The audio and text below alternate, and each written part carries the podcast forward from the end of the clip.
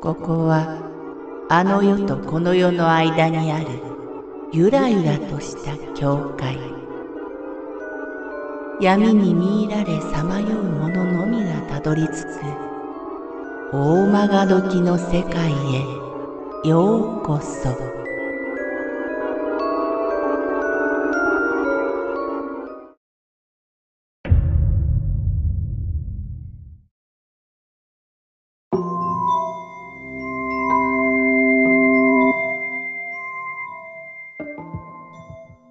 窓ガラス。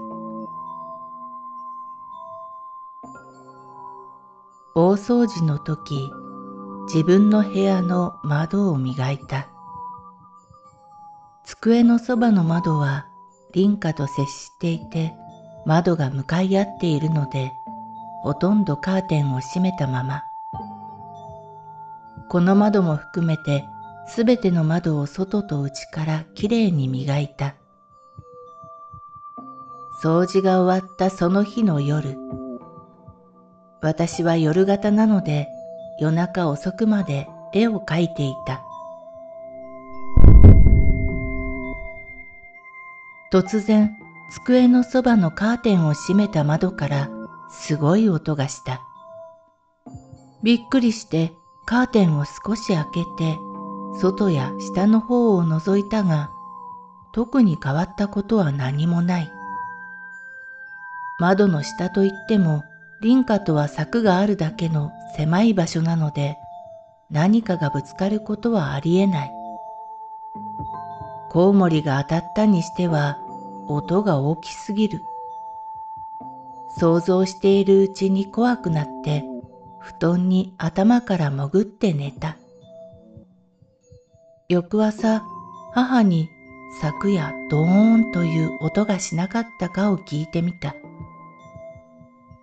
何回も起きたり寝たりやったけど、そんな音せんかったよ。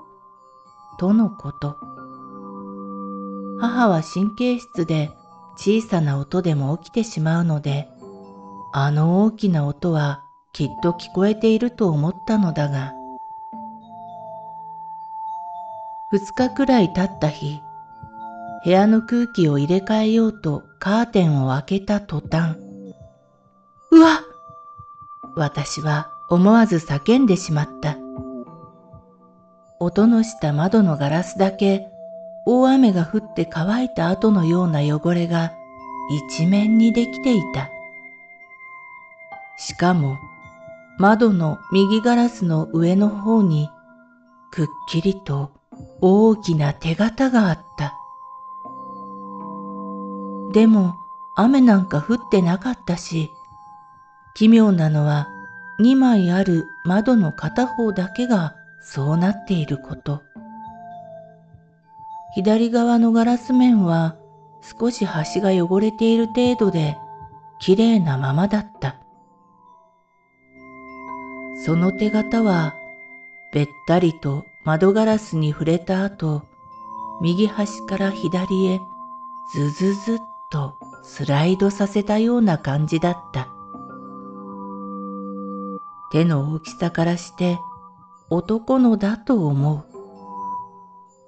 家には私より小さい中二の弟と父しかいない。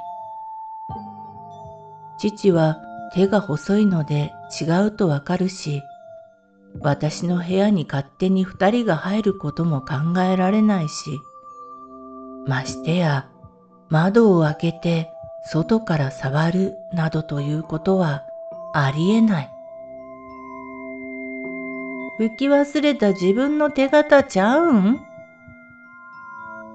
家族に言っても、そう一生に付されるだけだった。